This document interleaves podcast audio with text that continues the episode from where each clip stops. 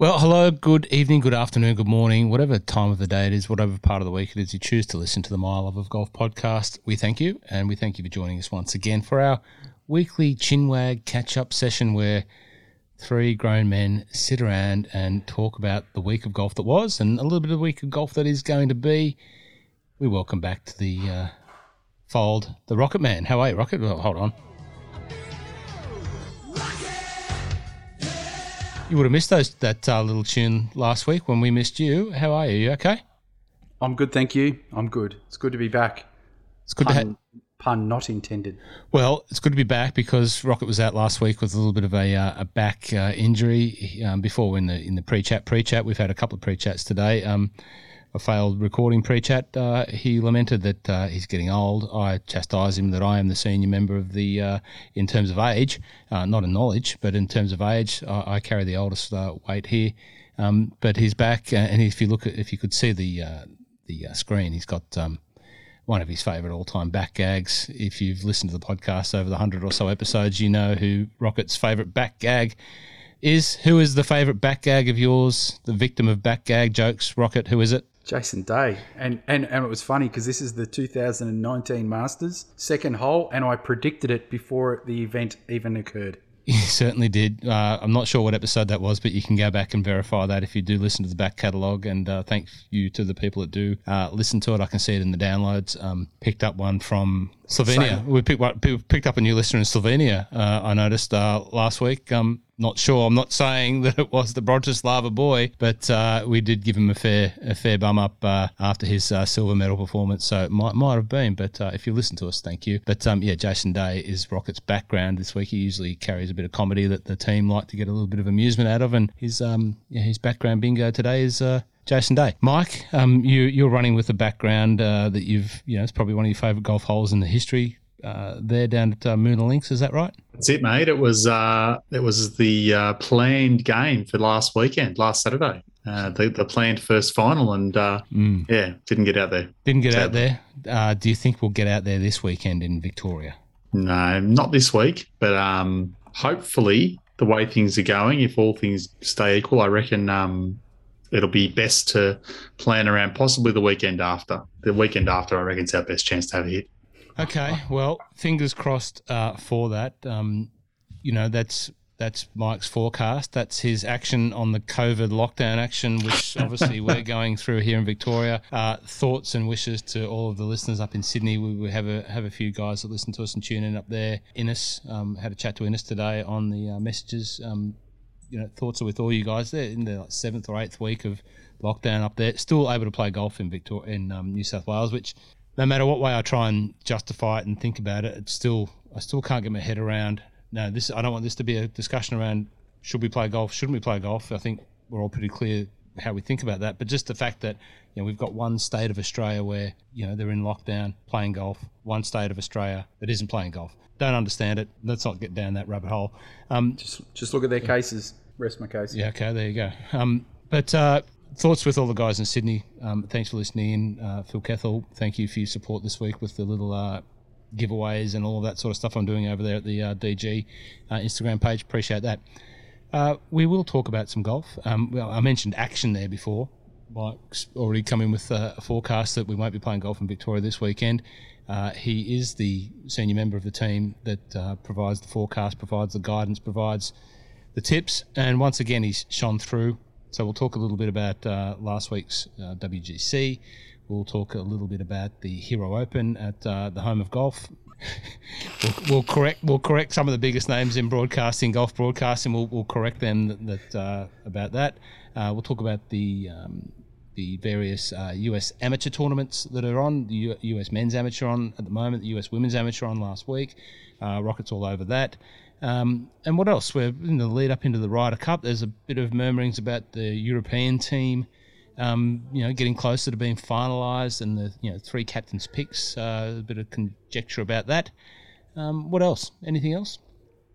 Got the Courier Cup coming up. The Courier Cup? Yep. What's the Courier Cup? The FedEx Cup. Oh, sorry.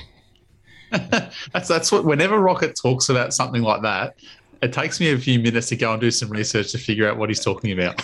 I'm not sure. I think that actually, for the people that do like to tune in and call you out on a rocketism, which is one of the like one of the little sticks that we've got to hold on to. Some people, thank you.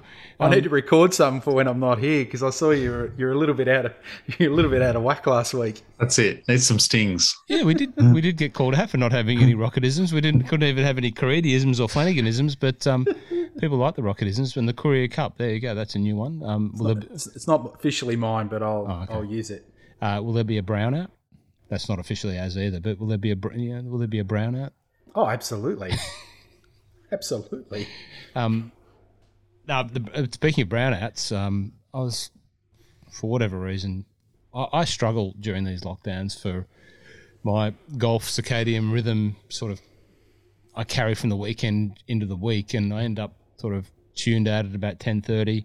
Next thing I know, it's like 1 o'clock in the morning. Something I've been watching on YouTube's onto its 15th episode. Like last night, I woke up and I was watching two of the brownout champions on Radar's sort of chat around the golf course. I don't know if you have anyone seen it. Yeah. It was from like 3 or 4 years ago. Round with Radar. Obviously, it's a ping-oriented promotion that Radar Riley does with his ping staffers, and he had the two key proponents of the brownouts, Louis Oosthuizen. They've been ping players for a long time, those two. So it was great to see Doonbeg on the TV. I not played at Doonbeg, but I visited Doonbeg and had a coffee at Trump's bar over there. And then Westy, who is in very much the frame for the Ryder Cup European team, Westy at Close House, which is his new adopted home up there in the north of England. It was good to see that course. He'll host another event there next year. But talking about brownouts, that's what we were looking at, those two guys. What was I going to say? Radar Riley. He's a character, isn't he? He is. He's a good commentator on the European tour. Does a good job. He's very very energetic is our Radar. Okay. So what's first on the run sheet? The run sheet that doesn't exist. What's first on the run sheet? Okay. You can lead off, Rocket, or one of you boys pick. There's a few to choose from. Well, let's go with the big one, the WGC. Won by Abe Ancer. Now, we'll claim him. We've been talking about Abe Ancer for a long time. So great to see all of the shots and all the tournament. Okay. It's always a tricky one. I've paid over Foxtel mainly to watch AFL and golf, and then these sort of come around, the WGCs, and you don't get them. They do give away, or there is a free golf TV you can get if you've got Foxtel, but I didn't seem to have it this week. So I spent the majority of the time when I was awake and it was on listening to the PGA Tour radio. That was about the only coverage I had, which is... It's rubbish. It's a bit rough. So does that mean if I've got a golf TV free pass here on my phone and then I could see the WGC on there? You can watch featured groups, I think, first up when they first go out, but that's about it. Okay. That's it. Yeah. All right. Well. So if you wanted to watch the tournament, you can't unless you have a golf TV subscription. Mm. Do you know what makes it even worse? Is that the golf TV subscription also includes ads. I see you've been twittering about to Spotify, one of the areas where you can download the podcast. Oh my god. So I don't get the ads on the premium, my premium Spotify subscription. I don't get any podcast ads, only the ones that are in the podcast themselves. It's just a money-making angle for them. The thing is that they deliver enough of a service for people. I'm going to get on a little horse here. Mm. And you pay a premium to get rid of the ads, and then at some point they start to sneak them in. The thing is, though, you're so wedded to the platform that you just have to eat it. Like I remember back in the old days of like Foxtel and stuff. You would pay TV, so you wouldn't have to watch ads. You watch, but the thing is, though, now you watch Foxtel, most of the shows have the same amount of ads as what you do on free-to-air. Doesn't matter. Yeah. You know? Okay, so basically what we're saying is we didn't really see any of the WGC. All we know is the commentary that went around the WGC. We know that Abe Ancer was the winner. Very popular win in the trio of podcast team here. A very popular win because if you did listen to last week, you would have heard Mike Caridi tip Honest Abe, Aussie Abe. Honest Abe, Aussie Abe. I love it. And yeah, it's not a gambling segment. Absolutely not. No. If you do gamble on golf or gamble on anything, do it responsibly. And therefore, we don't talk about money or anything like that, but we might talk about it in terms of sets. So, how many Minwoo Lees and how many Abe Ancers? It was a solid week, not a week where I was debating about not turning up to work again, but it was good. It was a good week because he was probably of the three guys that I liked. He was the third. Berger was the one that I had on top, but it was a good win. And to be honest, I didn't have him in the mix. Even in the last round, I think he was probably 5 shots off English, and I didn't think he would come home. I was actually thinking at one point quite late, because I know Rocket wants to talk about the man that helped English get nowhere near it. But the only thing I saw was, or listened to, I should say, was listening to the PGA Tour live commentary was Cam Smith. Cam Smith was well and truly in it, and they were doing the coverage, and I'm listening away, and they're talking about where he's going to try and hit it on 18 to get it towards the green, and he needs a par to get into a playoff. And they're talking about the shot being tricky, and they didn't really know where he was aiming. And then you heard him hit, and then within a split second, you heard a sound I was very familiar with, a massive clunk of a tree. And then they said, oh, I think that's gone back over his shoulder out of bounds. And I was just like, that doesn't sound like something he wanted to do. And he was out. But, Abe hung on, and then in the playoff got the win, which was good, because I think it was one of those ones. He's one of those players that needed that first win. So that sets him right up. Okay, so he's been knocking on the door for a very, very long time. He's, top inside the top 30 in the world prior to the event. You saw how he acquitted himself during the President's Cup. He's not long. He just does everything really, really well. Well, yeah. He was there at the end, which is the main thing, because, as you said, Mike, there was a few people that fell away around him, and if he wasn't there at the end in the position that he was in, he was never going to be in the position that he was in to get into the playoff. But let's go back to Cam Smith. You're faced with that shot, Rocket, in all of your years of representative high-level golf, talking, leading Tassie Opens after round ones and that sort of thing. You see the window, or you know that you've got to chip it out and you want to back yourself in for your short game prowess to get up and down and make par to get in. What do you do? Are you going through the window, or are you playing out and playing for the up and down? Is it the proviso of, do I have 20-year-old brain, or do I have 45-year-old brain?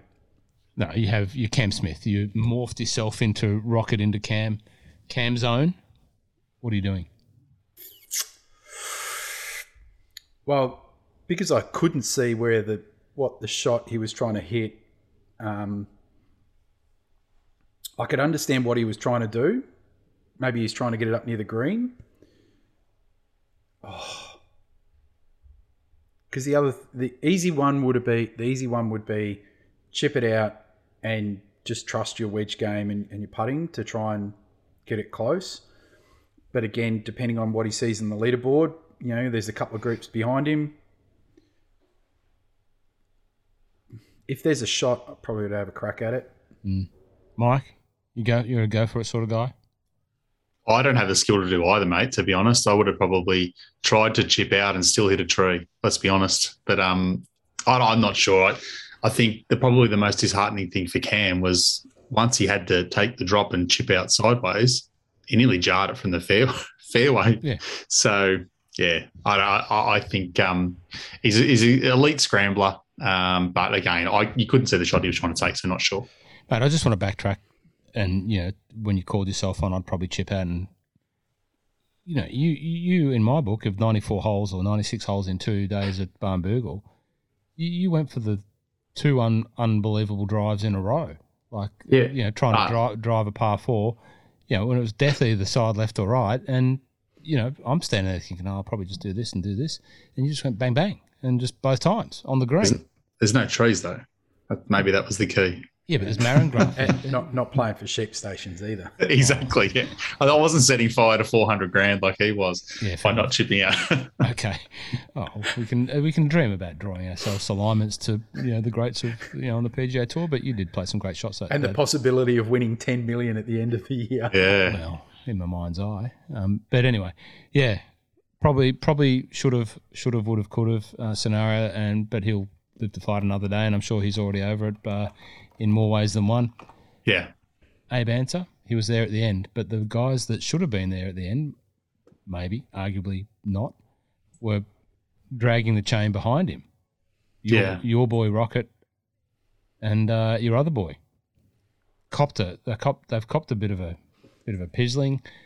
Bryson's been dragged through the Twitter sphere. He's got some support. He's got some detractors. It's hard to you know, I know where I sit, but I know where you sit. Everyone knows where you sit on this Rocket. But, you know, was it Bryson that created all the slow play there? No, actually, obviously because we weren't able to see the footage, not trying to sort of hammer the point home. But I listened to one of the other podcasts and they were referring to the incident that helped put a group behind. It was because Bryson needed to get a ruling because apparently his ball was up against the fence, which was near the out-of-bounds stake, and the ball was half out of bounds. And it's a fence that the PGA Tour put up on the play side of the out-of-bounds fence, so it's stopping balls from going out of bounds. And so they've given them it took 20 minutes for the ruling, because I thought if any part of the ball is cross the line, it's out of bounds. But I don't know. But that put them behind, so they got put on the clock. And then effectively, they end up, apparently they're like 2 holes behind, so they had to start sort of running. And then Harris English, after his round, he was really good about it. Mm. There's lots of support for him because he's the poor dude that basically had to suffer for Bryson's sins. You know, and he talked about, you know, how he's rushed and he kind of didn't handle it that well, and, you know, they're running and trying to do the best they could, which probably threw him completely out, right? He was he was playing really well on the front nine and it just threw them out. Well, and the problem is that, you know, if you add the ruling plus the way Bryson plays, you know, he's already stupidly slow, like badly slow. Like his group was in front of Brooksy in round one, and they were waiting on every hole. Have either of you ever been put on a clock? Rocket, in your years of competitive golf, did you ever get put on a clock? No, I've been given the odd shuffle, almost put on the clock. Yeah, but again, I was playing with someone who was really, really slow, and that person knew where I stood.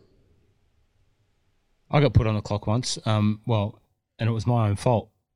I didn't get put on the clock for my play, but we were playing a pennant final and I got my caddy to call in a referee because the guy that we were playing against was playing slow and deliberately slow. And I said to get the referee, just get him across here and get him to give this guy a hurry up. Unknowns to me and, you know, really stupidly, you know, the referee came across and put us both on the clock, and I was like, oh my goodness, now I've got to play fast as well. And it just unraveled me. I just unraveled and, you know, but this is the problem with the rules. Exactly. Is that they put the group on the clock. I understand if everyone's slow, put the group on the clock and just make them, force them to do whatever. But if there's one player that is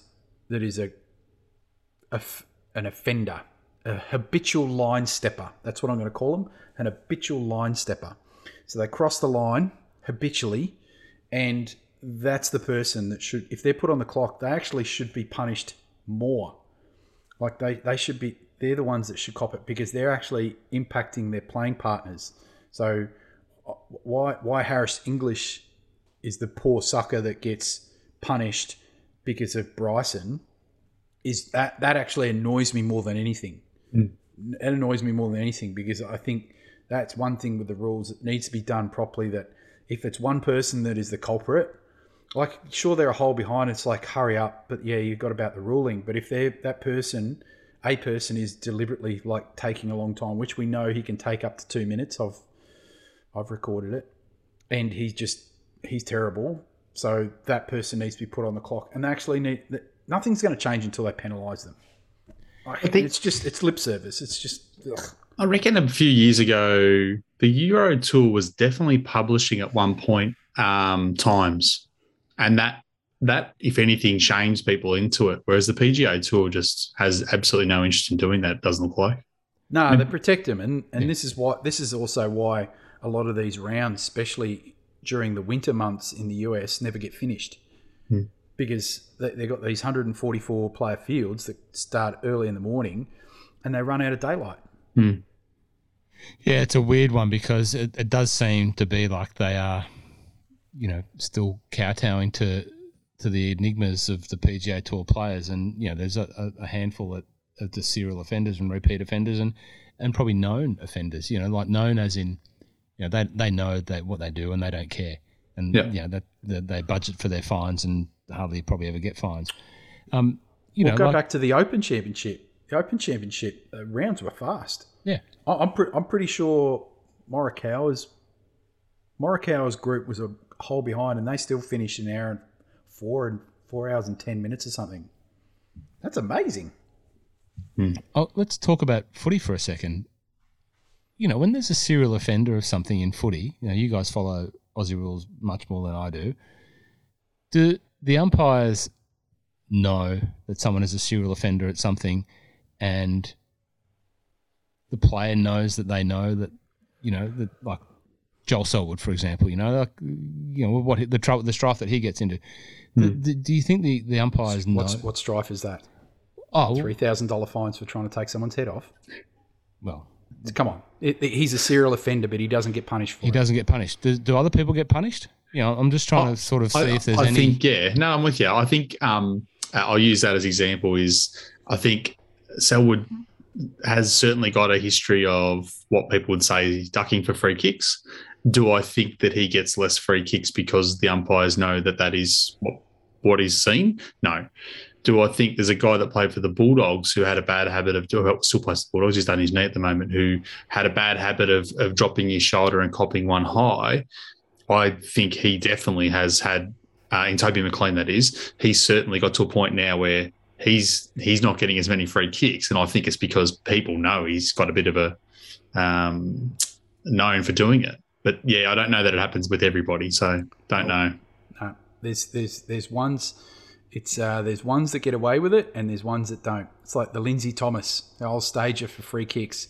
It started for a while, and then when it got highlighted, he never got free kicks ever again. So do you think the PGA Tour could ever get to the point where they go, hey, Bryson, you're a slow player. We know, you know. We're going to be watching you. Like, it's just... No. It's not fair on... It's a players' run tour. It's not fair on someone like Harris. The point is, it's not fair on someone like Harris English who, you know, potentially... You know, he's got to hit the ball, he hit the shot, he's got to get himself composed, but it's not fair that he gets dragged along into it because of someone else. And it's going to take his peers shaming him like they did with yelling four. Well, but the thing is, though, they weren't, except for one person, I don't think they were even, most of them are European Tour players. Yeah. And he was shamed into yelling four in the final round. Which is... where I'm going to, because there was a lot of Twitterati about, you know, his slow play and people pinging him on that and people supporting him, and as there was on that whole thread from Eduardo Molinari and was it Wiesberger? Yeah, burnt cheeseburger and Dick Bland. Sorry, why Dick Bland? Well, his name's Richard. Richard Bland. Oh right, sorry, I'm still thinking Eduardo Molinari in my head. So they haven't done themselves. They haven't got themselves an invite to Bryson's 30th birthday party or 40th or 50th or whatever one that's coming up. They right to call him out like that and really, you know, put the blowtorch on him and open it up for everyone to see? Well, again, look at they're the European Tour players, right? If you're going to, if there's one thing the European Tour, they're trying to uphold the standards of their game. Mm.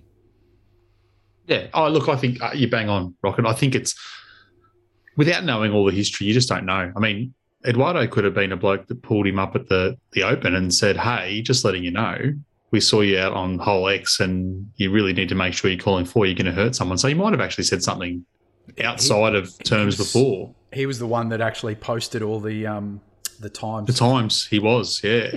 So like, I think that if the first time he's brought it up to him is in a public setting, rightly or wrongly, who knows? But if he's, you don't know, he might have put him up privately as well. He might have actually made an effort, or he might have. It's a tricky one because it is certainly getting to a point where he's copying it left, right, and centre. And look, I don't love Bryson in any way, shape, or form. I think he's slow. I think he's a peanut. But I just think it's getting to the point where when we first talked about this a few weeks ago, and I said if the crowd starts getting Happy Gilmore crowd-esque a bit nuts, it's not going to be pretty. Now he's got to head to New York next week. We'll be in New York. I don't know how that's going to go at Liberty. I mean, he might be getting Brooksies in the middle of his backswing, so you just don't know. And that's stuff that you got to find the balance between having a bit of fun, but without, you know, slaughtering the bloke. Well, they're not. Unfortunately, if there's some US listeners out there, unfortunately, many of the US crowds, they're not very creative. They'll just start on one thing and they just repeat, and you know, at least come up with, you know, add some nuance to it or put a little bit of effort into it, you know, not just say the same thing that everyone else is saying. And that's the thing that's getting a bit annoying. Like the whole Brooksy thing, as much as enjoyable as it was for me in the start, so now them just saying it over and over again, it's like, it'd be like someone just saying Aussie, Aussie, Aussie, or get in the hole, or you're the man. Like, couldn't agree more. I would kick him out. Yeah. The thing is now they're putting it back to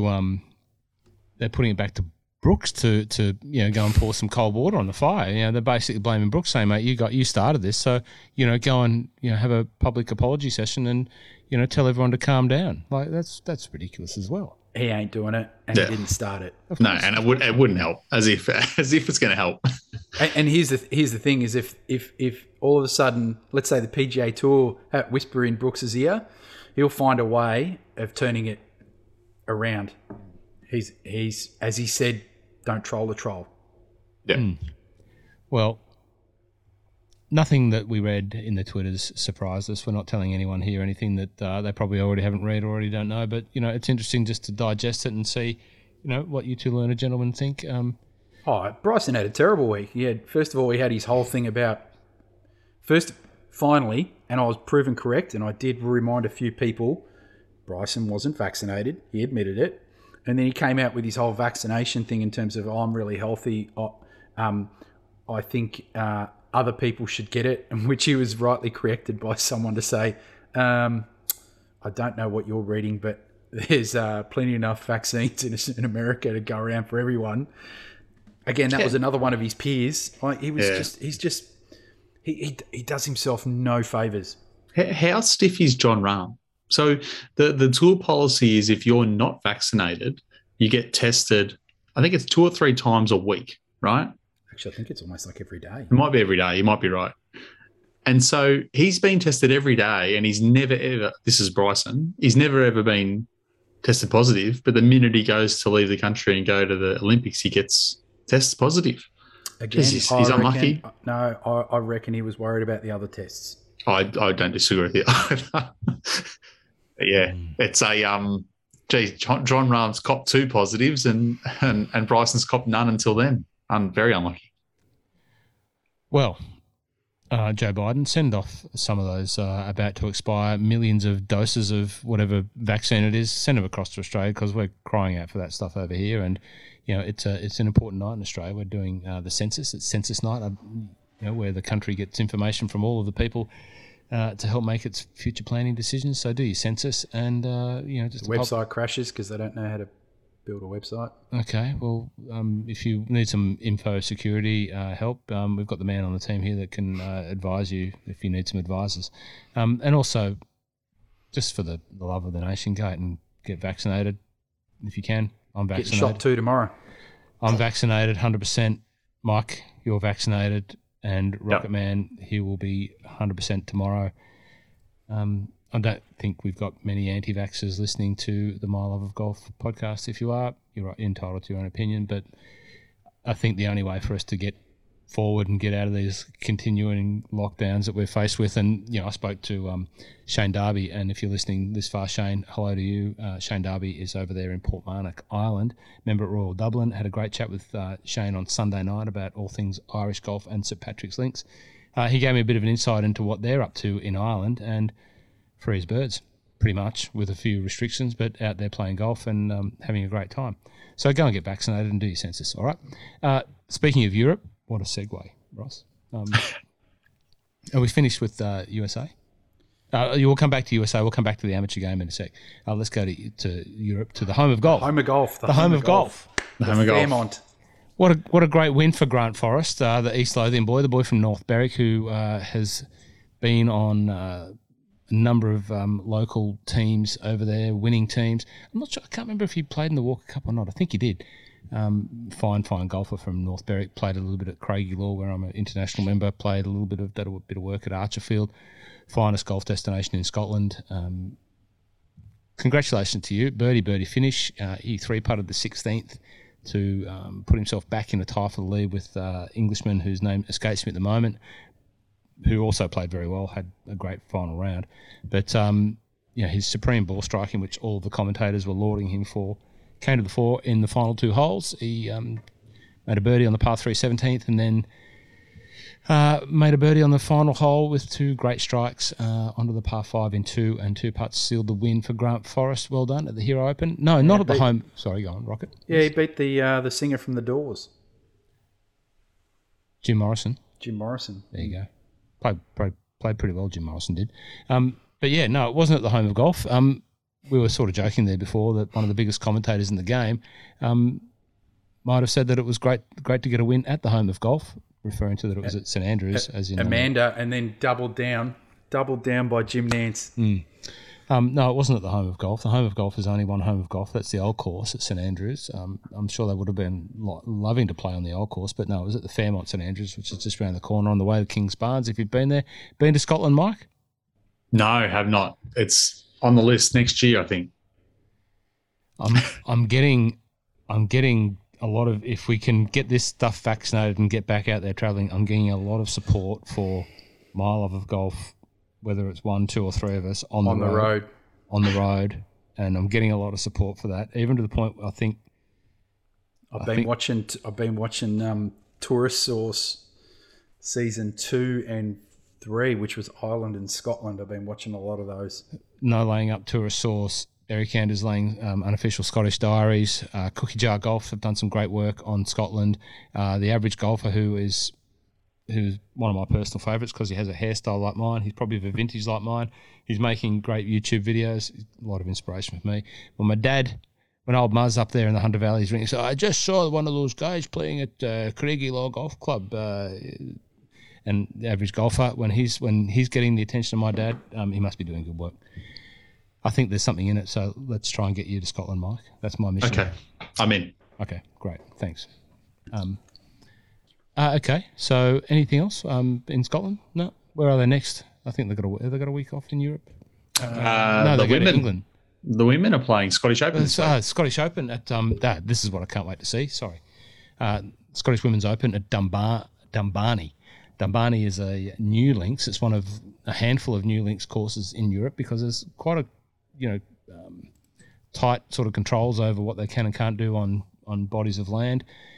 St Patrick's Links that I was talking to Shane Darby about in Ireland, that is one of the new links, and Dunbarney is one of the other new links. So very, very highly regarded new links. So the Scottish Women's Open is there. Can't wait to see that.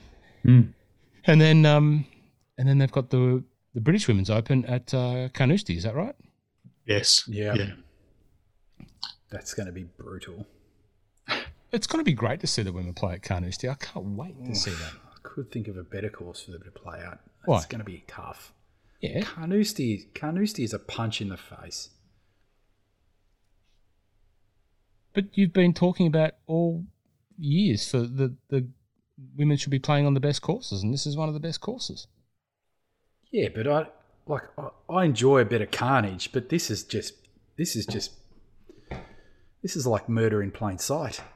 Like this is just. Oh. What's a winning score going to be if the weather turns up? +5. Okay. All right. Well, I reckon they'd be lucky if the winning score is under par, if the weather's okay. Yeah, well, right. We'll see. So we'll see what happens at Dunbarney this week, and then we'll see the week after that. What else? So looking forward to that. Anything else? What are the men doing? Men have in the US got the Wyndham Championship. So the last stop before the FedEx Cup, or what do we call it? The Courier Cup? Courier Cup, that's it. Yeah. So there's a few people that are trying to get... Sedgefield, what a great course. Yeah, it's always a good sign of a good course when tournaments don't move around. They've been playing there for a while. They had a couple of years off, I think, but they've been there for a long time. The biggest thing will be interesting. It's a reasonable field. The biggest thing I think will be watching the guys that are right around that 125 mark on the FedEx points on who's going to qualify to go into the finals. That'll be probably the most interesting for me to watch. The likes of Richard Flower and a few others that are sitting right around that number, they're going to need to make sure they make the cut to try and jump back into the 125. Is Adam Scott in that bracket of guys that are sort of up near the buffer of falling out of that? He is. I did hear his name mentioned the other day. He is 121. Not ideal. There is certainly other ways they can keep their card. I think they've got all-time money lists and things like that they can sort of pull some levers, but I don't think they want to have to rely on that. So there's a few that are sitting outside. Ricky's at 130, so he needs a good finish. Otherwise, he's going to have to use his all-time number of sponsors on one shirt exemption or something like that. He's leading that charge. Does it go like this? If, let's say, Ricky misses, this week, doesn't make the 125, then can he go back to the Corn Ferry Tour qualifying and qualify back that way with that, pulling his card on the all-time money list? That's the only way he would do it. And then rely on potential sponsors' exemptions to try and win his way back on. Yeah. And so, plus, if he finishes, it sort of grades down from there, I think. So if you're 126 to 150, you'll probably get 5 starts. If you're the rest of them, you'll be at certain exempt levels. But you again, won't be able to pick your schedule, though. Correct. Like, and that's a hard. He might be able to play 10 events, rely on another 7 sponsors' exemptions. Yeah. But then they're going to be to events that you can't pick and choose. So you're not going to have WGCs. You're not going to be in the elevated status ones, et cetera, et cetera. So can he try and re-qualify through Corn Ferry final stage? And if that doesn't go to plan, then pull his trump card of all-time money earnings as the last resort? Like okay. Yeah, I think so. It's It's a bit convoluted nowadays. It used to be a bit more clear-cut where it was like, if you outside of 125, right, off to tour school, sunshine. Yeah, yep. And you'd go back if it was 6 rounds of tour school. You, depending on how deep you went, you started at a different round, wasn't it? Rocket, something like that. Yeah, that's right. Because it used to be the 6, then there was a cut, and then if you were missed it by the 125, you could start at the 3rd round mark, because then they'd start from scratch from there. Yeah. Good luck to Lucas Herbert, who will be trying to secure his PGA Tour card by going through that final stage of the Corn Ferry Tour qualification. So he's obviously got some access into that, so he'll go through that way. So good luck to you, Herbie. So we've got the Wyndham. Mike, who are you doubling down on for the Wyndham? Yes. So... it's a week where I really want to see pretty much it's almost an echoing theme through a lot of these courses. Strokes gained approach is going to be, for me, key and someone who's going to be hitting fairways. Because it's a Donald Ross special, and usually they set this one up firm and fast. Yep. So I don't think they played it last year, and the last time they played it, DJ won it by about 87 million shots. Yeah, they normally go deep. They're normally going to see a winner 20 to 25 under. So you need to be a scorer. You need to putt. You need to hit fairways, and you need to hit it into greens well. So looking at the ratings, the guys that are coming up in sort of the top couple are Kokrak, Usti, Zalatoris, Webb Simpson are probably the top couple. The ones that I'd probably look at betting will be Kokrak, Usti, Zalatoris, and maybe Webb. But those top three would be the ones for me at the moment. So Kokrak, Usti, Zalatoris, Webb Simpson, and who was the other?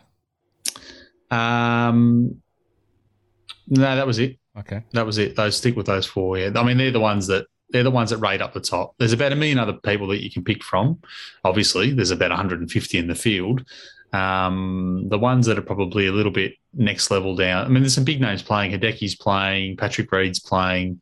I'm really concentrating on the guys that rate well in the model, have had pretty good results here, and or have good results coming in. So the ones that actually rate top five are Kokrak, Usti, Im, Zalatoris, and Seamus Power. But I'm taking Im and Power out just on the belief that the other three or four are going to be a little bit better. Okay. A correction. I got my winners wrong. It was the Northern Trust that DJ blitzed them. Where's that one? Is that? Oh, they've moved the course again. I'm getting sick and tired of them moving it around all the time. Yeah, they because it was at Liberty National, I think, the year that he won it, and where have they got it this year? Is it Liberty again? I think. Yeah. I think it was back there again this year, but then next year it's out of the rotation altogether.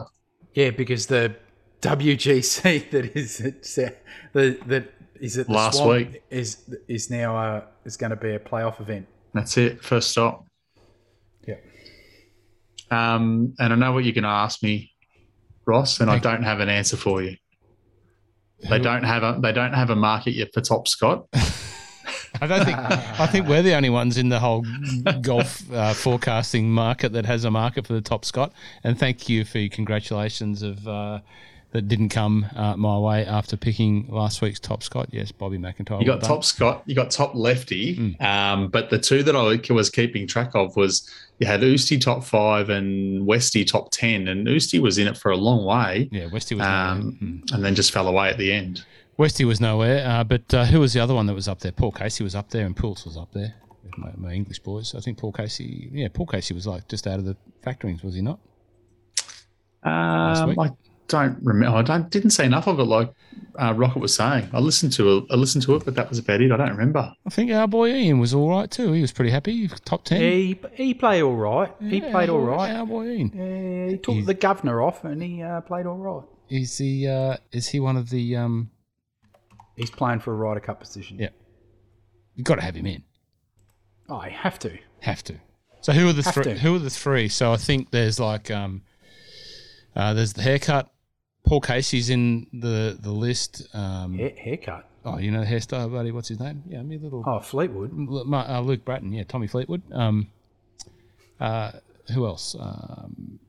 So the ones that are in contention are sort of Bobby McIntyre. Will he go in? Will Poulter go in?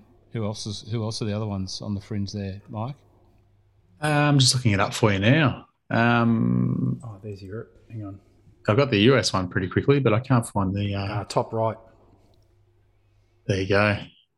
Yeah, so they got Bobby Mack, Mr. Dietrich. Oh, I reckon they got Victor Hovland. It'll be very hard for them to not pick Hovland. Yeah, I agree. He's already in my book. He's in. Yeah, so the ones that I was seeing are Rahm, Fleetwood, Hatton, McIlroy, Hovland, Casey, Fitzpatrick, Westwood, and Lowry, and then three picks. Yeah. And the bubble is Wiesberger, Victor Perez, Bobby Mack. So you'd have to say Bobby Mack's in. So is it still the same as the US, like top six and then six picks? I think they both still work differently. They have different ways they pick, I think. Because the US is 6 and 6. Is it? I think it's silly. Yeah, I would think that if you're picking three people, Bobby Mack would have to be in for sure. And then after that, I don't know. At the moment, he's ranked 9th, so he's in. Okay, well, he's not on the Ryder Cup website. He's sitting just out. Mm. on mine, he's sitting ninth. Yeah, there you go. Because the range he's ninth. Rahm, yeah. Rahm, Fleetwood, Hatton, McIlroy, Fitzmagic, Casey, Cheeseburger, Victor Perez, Bobby Mack, and then you got Hovland, Westy. I'd probably pick Poults out of the other players because you know there's a couple of others that have got form, but are they going to be able to stand up in this sort of scenario? Yeah, I think Guido would be the one that I might look at, but I wouldn't be like. Most of his points came from that finish at the was it the US Open? So yeah, it was just before the Open Championship. Yeah. But other than that, I mean, you're looking at. You can't have. I can't have Cabrera Bayo, Andy Sullivan, Jordan Smith, Thomas Peters. Nah. Maybe Grant Forrest is up with a bullet, up 37 spots. Who knows? No, probably not. But Bobby Mack, I'd have Bobby Mack in my match play team any day. Yeah, looks like he's going to qualify just as is. Yeah. He's a fan. And the US is Morikawa, DJ, DeChambeau, Brooks, JT, and Xander. And then their websites, or the Ryder Cup website, saying then they got six after that. And there's obviously about 5 million people you can pick from. Yeah, because they got seventh. So you got depending on how it goes, because Spieth will get picked, I reckon. 100%. Yeah. Then I actually reckon they should pick Harris English. I reckon. Yep, he's a great player. Then you could throw a blanket over like Reed, Berger. They've got Cantlay, Tony Finau, who's actually played really well in teams events. Strange enough. Yep. And then I think they're going to have to pick Webb Simpson because who's going to babysit Patrick or babysit Bryson? You know. Who's going to be the poor sucker that has to play with either one of those? Is Webb Simpson USA's Ian Poulter in a different sort of disguise? With a major? No.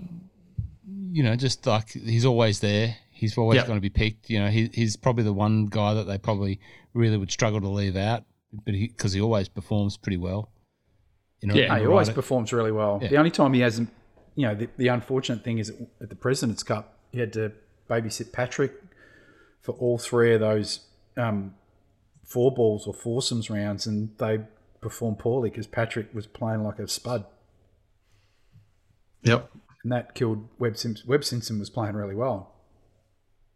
Okay, well, interesting to see. How long have we got till the Ryder Cup? When does that kick off? September? Must be 3 weeks.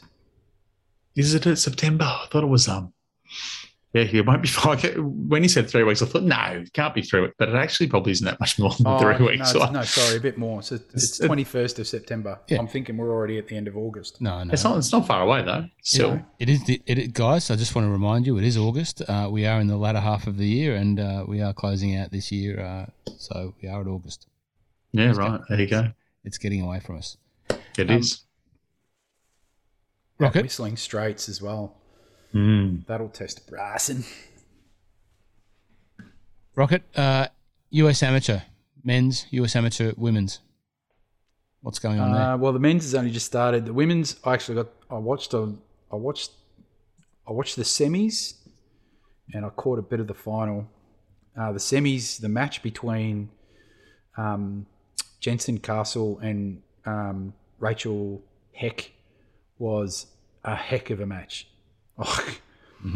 They were throwing haymakers at each other for 18 holes, and unfortunately, Heck couldn't hold on. She was 2 up with 3 to play and hit a bad shot into 16. Didn't get it up and down.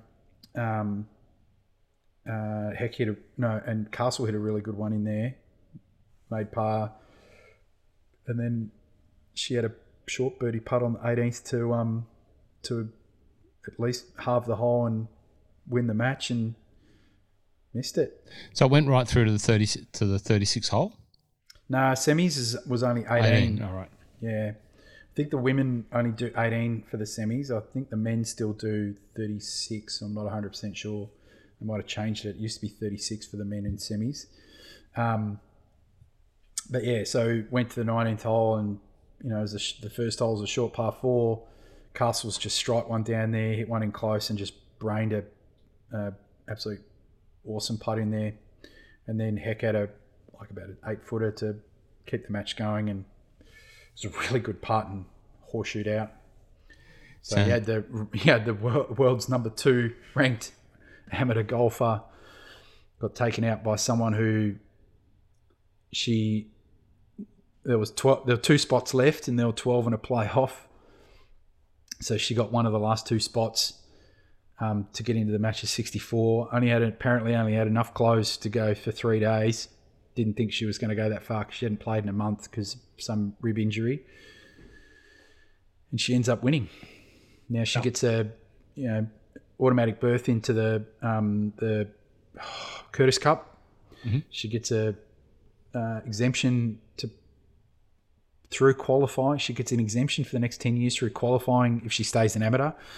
For the US, the women's amateur, she gets an exemption to the 2022 women's open, and I think maybe and then she also gets an automatic start to Augusta National women's amateur as well.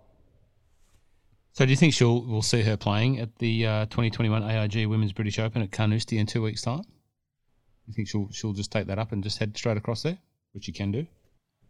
I don't know if she's got an exemption to that, though. Yeah, she does, yeah. Well, the champion receives gold medal courtesy of Robert Cox, exemptions to the next 10 US Women's Amateurs, exemption to the 2020 US Women's Open at Pine Needles, invitation into the 2021 AIG Women's British, exemptions to the 2022 ANA Inspiration, Evian, and the 2022 Augusta National Women's Amateur. Well, if someone's got the money, I reckon maybe she might cruise over. Mm. Do you know much about Jensen? No. University of Kentucky, 20 years old? Nope. Did she do Gabriella Ruffles and turn pro after this, or no intel there? Really don't know, because she's from the college ranks and stuff like that. She's not on the radar. Okay. Like she's not. I don't think she's even ranked in the top 50 in the country. Well done to you, Jensen Castles. Congratulations. Mm-hmm. Now, US men's amateur. Where are we at with that? Oakmont. They've had what a course. Site of the 2003 emphatic victory by Nick Flanagan. Was it? That was he one, was it? Mm-hmm. Yeah, right. Fellow Hunter Valley boy, and often questioned, is he any relation? No, definitely not. I'm on the website trying to find up the scoring because they had the first round, but it's not bringing anything up. I've got it. It was literally it's the tale of two courses at the minute. So basically they've got half the field off Longview Club and half of them off Oakmont. And as I just messaged you guys before we kicked off tonight, you can see that Oakmont's the one that's ripping people apart. The leader's at 7 under. You got a bunch of guys, one at 7 and a couple at 6. So the leader at 7 is Jacob Bridgman.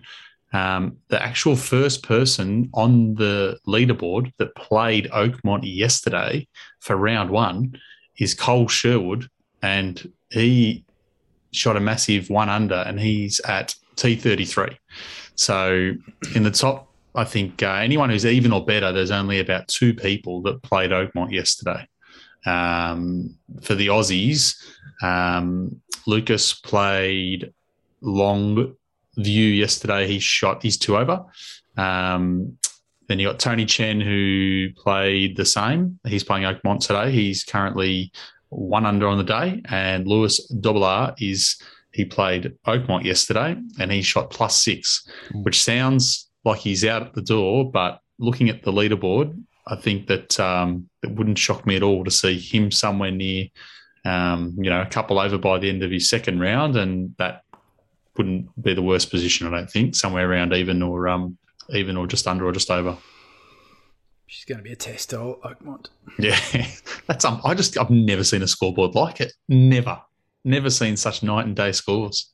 Rocket, is there any of your young talent that you've got your eye on? No. Okay, I'll take that as a no. So what about, well, we already know your rights of talent. Oh, the only other one would be, what's his name? Thorbjornsson. Yep, he's there. Which course did he play? So he played the easy course yesterday. And he shot 5 under, and he's T5. All right, here we go. Crunch time tomorrow. So he's out. He's at Oakmont, and he's off at 2:15 their time. So in the afternoon, the greens are going to get a bit bumpy. Bit of Viking power. Is he another Thunder Bear? Is it, you know, Thorbjornsson? Is that not, you know, he's not related? Nah, different spelling. Okay, he's not related. He's Thorbjorn Olesen. This guy's surname's Thorbjornsson. Okay. Well, it's just, from now on, he will be mini Thunder Bear. If Thorbjorn is a Thunder Bear, Thorbjornsson have to be close. It'd be like the son of Thunder Bear. Yeah, that's it. Thunder Cub. Thunder Cub. Well, good luck to the Thunder Cub. Cousin of Thunder Bear. Hope he doesn't. This kid can ball. As long as he doesn't get into trouble like the Thunder Bear did. Well, he won the US Amateur. No, not the US Amateur, the Western Amateur. So he won the medalist over Carl Phillips. And you go back over his round, and he had, I think he shot something like 12, 15 under, and ended up having like 8 bogeys and a double or something in the 36 holes, and still shot like 15 under. Well, I was just about to say, round one, he's gone out in 35 1 under with a double, and then come home in a lazy 30 to shoot 65. So he's shot 65 with a double and a bogey on his scorecard. Oh, Kid can ball. I love that sort of golf. How's Koala Carl going? Is he anywhere? Koala Carl? Yep. I don't know who that is. Carl Phillips. He's not in the list. Oh, isn't he? No. Oh, he must have qualified. I ran down and tried to find all the Aussies, and I couldn't find him. Okay. I thought he qualified. Yeah, well, he played obviously the other week at the Western, wasn't it? Yes, but I'm trying to remember when they do the US Amateur qualifying. Can't see him on there. He's not there. Good luck to Lucas, Melbourne's very own Lucas Michelle, and good luck to Mike Caridi's very own Louis Dobbler, spotted at the tender age of 2.5 up there at Brookwater Golf Club on the winning list, and just put into Mike's little black book, which now he's paying dividends for Mike's followership. Well done. Hopefully you can pull back that +5 and get back up there and qualify for the final stage. What else, gents? Anything else? I only one more for me, and that's the Women's Olympics. Oh yeah. So it was a Nelly show, which you picked, Ross. Oh, you know, you can't really give me that. Really, you didn't want to give it to me at the start. I would have picked. I didn't. You didn't want to. I went there because I would have picked her anyway. I would have, had we done it before, you know, the first round had kicked off, I would have said Nelly Kord.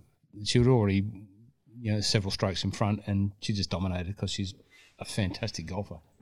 She is, and it was I don't know if you guys watched it at all. It's probably, I watched a little bit more of this final round than I did the men's final round. And for a little while there, I thought Hannah Green was going to make a really proper charge.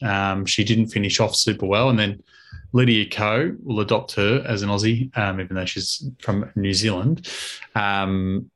She was right in there as well. But, she just shone through it late, Nelly, just a little bit too good. As I said, I'm not sure where I said it, if I said it to you or if I said it to Shane Darby or someone else on the week, but, you know, what I love about the men's and the women's Olympic golf, you know, the guys and the girls that want to play and want to be there and want to represent and want to get something out of it are there for the right reasons. Yeah. And, you know, to see Lydia Ko, you know, valuing and that bronze medal, you know, almost like she had won the tournament. I'm sure she would have rather have won, but, you know, just to see how happy she was winning that medal and representing New Zealand, you know, that's what makes Olympic golf so special, and the reason why it should be there. You know, and there's still some people out there that are question why is golf in the Olympics. I see even golf followers questioning why is it in the Olympics, but, you know, it is, and it's staying there. So the questions that come now after it being, you know, reasonably successful and being so popular with the people who want to represent their countries and want to really win those medals and want to have that Olympic experience, should it be a different format? Should it just not be that 4 rounds of stroke play like it is normal tournament week? Should we have this team event? Should we have, you know, like a mixed event, you know, and do something different? I think I know where I stand. We've probably spoken about it before. Rocket, what do you, you missed last week's chat about it. What do you think? What, Canadian foursomes or something like that? I'm sure that there's a good format that, you know, maintains the integrity of stroke play and brings both. Warhammer? No. Have you seen that meme getting around? There's a little Scratch TV video with two guys and the girl that dances. She's a Cobra Puma ambassador, and she dances a lot. She does a lot of memes, TikTok-y sort of stuff. Great golfer. Mm. Anyway, a guy, the joke is a guy gets put onto the tee to join them. He says, "Hey, can I join you?" And then they start rattling off all of those games. Yeah. You know, the Wolf Hammer, you know, Bing Bang Bong, Bingo Bango Bongo, and all that. It's actually quite funny if you're used to playing for those sorts of things. I've never heard of half of it, but anyway, it's funny. Wolf Hammer does get mentioned. Rocket, I don't know what Wolf Hammer is. Can you explain Wolf Hammer in 30 seconds or less? No, no, you can't. I agree. I think it was good. I think it's good to see people there. I loved seeing Leash, the video that Leash had floating around late today, having a bit of fun and enjoying it. That's what you want to see. Next Olympics are Paris. They're playing Golf Club Le National, and then it's Riv after that, playing out of LA. So two good courses, a lot easier to get to for the men and the women. Post their big tournaments, because it'll still be after the Open for the men. I thought it was amazing this week to see the players that turned up out of the LPGA Tour. I mean, they played their Open, they played Scottish Open. No, what was it? Where did they play the week before? Evian, it was like in France. Evian. Yeah, they played the French, yep. Then they shot over to Japan. Now they're shooting back over to Europe. It's that's dedication. It shows, like you said, I think people that want to be there have been there. It's good. But also the tour, their tour, they didn't have other events that have butted up against it. Where you think about here, they go Open here, and then now it's like guys that are fighting for their card. Yeah. It's butted right up against the Wyndham, right? Yeah. Or guys that are just wanting to, you know, see how far they can stick their snout in the trough. Then, you know, they're going to be here. I was trying to think of a way to say that, and you said it perfectly. Yeah. Oh, Rock is not shy of a snout in the trophism. I did see that video this afternoon with Leash showing his true Aussie style, wit, humour, and just great Aussie sort of spirit. How he got them to believe that they were alive on TV. That is gold. IBF had no idea what was going on. He kept looking at the mic going, "Man, is this really live?" One bit of feedback for Leash after that. He needs to take some advice from you as the leader of the Carve Kwando segment of this podcast. He does need to take some advice from you on how to build the calves up to a suitable A-grade standard, because they're a little bit small. With the high socks. Yeah, the high socks are a good look. I like the high sort of tight socks, but and I think someone might have commented, you know, had nice calves, but probably need a little bit of input from you, Mike. Good to see Luke Mackey in there. Played golf with Luke Mackey at the end of last year, who's the high-performance guy. Absolute bomber. Does a lot of great things with a lot of young golfers in Australia, not just at the elite level with those guys, but a lot of Australia's amateurs that he looks after through Golf Australia. So shout out to Luke Mackey, great fella. Good to see Finchy there, looking after everyone, having some fun, obviously. The big doyen of Australian Olympic golf. Good on you, Finchy. But it's good to see that video. It was good. Okay. Anything else, guys? I have one thing. I'm just, chat amongst yourselves. One thing. I had it here. Perfectly planned for this moment, and is it more gingerbread? No. The biscuits are gone. That two sitting shortbreads. Family Scottish recipe. Two sittings. They were devoured. Don't worry. It was a birthday week. They're nice, aren't they, Ross? It was a birthday week of eat what you want, Ross, and that's what happened. Actually did some. It was funny because, like, I was speaking to Ma Rocket because she was checking on me with my back and stuff. Yes. And then she did make comment. I said, "Oh, why didn't you ring me to get like the address and stuff?" And she goes, "No, I needed to bypass you to make sure he actually got these things. Oh, you're the problem. She listened and she followed the instructions that were delivered on the podcast. So I said something small, tick, just to try and golf Melbourne, you know, just send it over to the golf shop. So she was able to work out where to send it, and she sent it straight there, and it was perfect. Avoided, because she's bypassing me because it wouldn't get past my hands. The thing that luckily got bypassed to me is usually anything that comes into the business that's addressed to me gets opened by all and sundry, and had a truckload of Tasmania's Port Arthur's finest biscuits been delivered, well, I probably would have only seen half of them because the other guys would have gone, oh, right, yeah, this has come for us, Ross. Yeah, these are nice. They would have, put that into the communal sort of tea biscuit sort of factory, and they would have been gone. So I was there and I received them, and I thought, oh. So anyway, hold on, hold that thought. Keep talking amongst yourselves. He's a madman. He is. I don't know what we talk about. This is still audio format. It's called pad. You got a pad. It's like a skill that you learn at Podcastery 101. Pad for a couple of seconds. I've put something down which I should have. I can't find it. We can talk. What we'll talk about is I was just looking at 2018, 2019, 2020 Wyndham. Yep. And here's a couple of players. These are the players that have sort of been common across the top 20. Yes. So I've got Webb. Yes. Siwoo. Yes. Ben Arn. Yes. Sung Jae.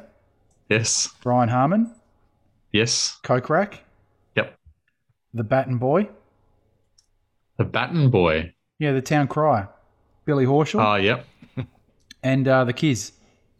Yeah, Kiz is one that I don't mind. He I saw the video floating around that Friday put up today at Palmetto. We played there when we were over at the Masters. That's Kiz's home course in South Carolina. So I'm sure that North Carolina is going to be his part of the world for courses that he's going to enjoy playing. He's certainly one that stood out. He was third last year, a few years back, a 10th and an 8th. His form just hasn't been super duper. No, it hasn't been spectacular this year. So Webb's dropped off a lot this year. So I almost feel like putting on a bit of C-word just in honour of his 13 from last week. Well, another podcast that I listen to religiously, some mates of mine over in the States, the Tour Junkies, they're very passionate fans of Siwoo. They've got Siwoo T-shirts, and I'm sure they had a video a little while back, and he actually said his favourite tournament, if you ever want to have a bet on me, is the Wyndham. He loves the course, yeah. Yeah, so out of those 2, 4, 6, 8, I'm trying to pick 5, so I've got to put a line through 3. Who do you reckon I put a line through? I'm not going to say anything because I know one of those 3 that I picked will be... So, all right, how about I don't put a line through anyone, and I put like $1 on... Just have $1 on each of them. Yeah, that's it. I'll send you my spreadsheet, and it'll have the field... showing you how they've performed at the course for the last 10 years. And you can then have a look at it and narrow it straight down for yourself. Yeah, my best form this year was when I looked at the last 3 years, and I'd try and pick a trend of a certain player and then see what their form was for the previous 3 weeks. Yep. So my hottest form was around the early parts of the year. Yep. Except for a couple where I just went, which was like Phoenix Open, Brooksy. Yep. I won a pretty penny on that one where I'm like, he hasn't played in ages. I'm like, nah, it's Brooks. Yeah. He went into that week at like $60 or something. That's unbelievable. I'm like all on that. Who are the top Scots this week? Top Scots. You might need some honorary ones. I don't know if there's any in the field. No, Bobby Knox. Oh, Bobby Mack. Is Bobby Mack there? Bobby, I don't know. He is. Bobby Mack's there. Yeah. Rusty Knox. Definitely. Haven't seen Rusty Knox on the list. Marty Laird. I reckon I did see Marty Laird. Yeah, it's only going to be a two-way shootout between Bobby and Marty. I'm going. Yeah. I'm still backing Bobby in. Bobby's on the run. How long have we been going? Yeah, no, too long. So we've got to wrap this road show up. But you mentioned your other podcast mates having T-shirts. Well, nice. Thank you for let's finishing off. This is a visual thing. Anyway. Podcast listeners, you'll see the picture because we'll take one and we'll post it. But they're not the only ones with cool T-shirts because so are we. Have a look. Oh, there you go. Fantastic. Have a look at that. Yeah, that's good. Looks fantastic. black and white, as modelled by Rocket's body double in the Instagram. Kenny Powers. Kenny Powers. That's exactly the one that Kenny Powers is wearing. It's still got a bit of Kenny Powers smell and scent on there, Rocket. But, yeah, that's – how do you look? You like the look of that? Yeah, it looks great. It looks good. Okay, thanks. That's what I've been doing in my lockdown, you know, making T-shirts, printing them out the back. If you want a My Love of Golf podcast T-shirt, Ross at My Love of Golf, send me an email. Elite items, they're rare. There's only like a handful. Okay, guys, thanks. That was great. Anything else? No, we've covered everything. Okay, very good. Well, thanks for listening. Share, like, subscribe, tell your friends. If you are listening to this, if you've got to an hour and 10 minutes in, you are a dedicated person. You love your podcast and we love you. So thanks for listening and we'll see you next week on the My Love of Golf podcast.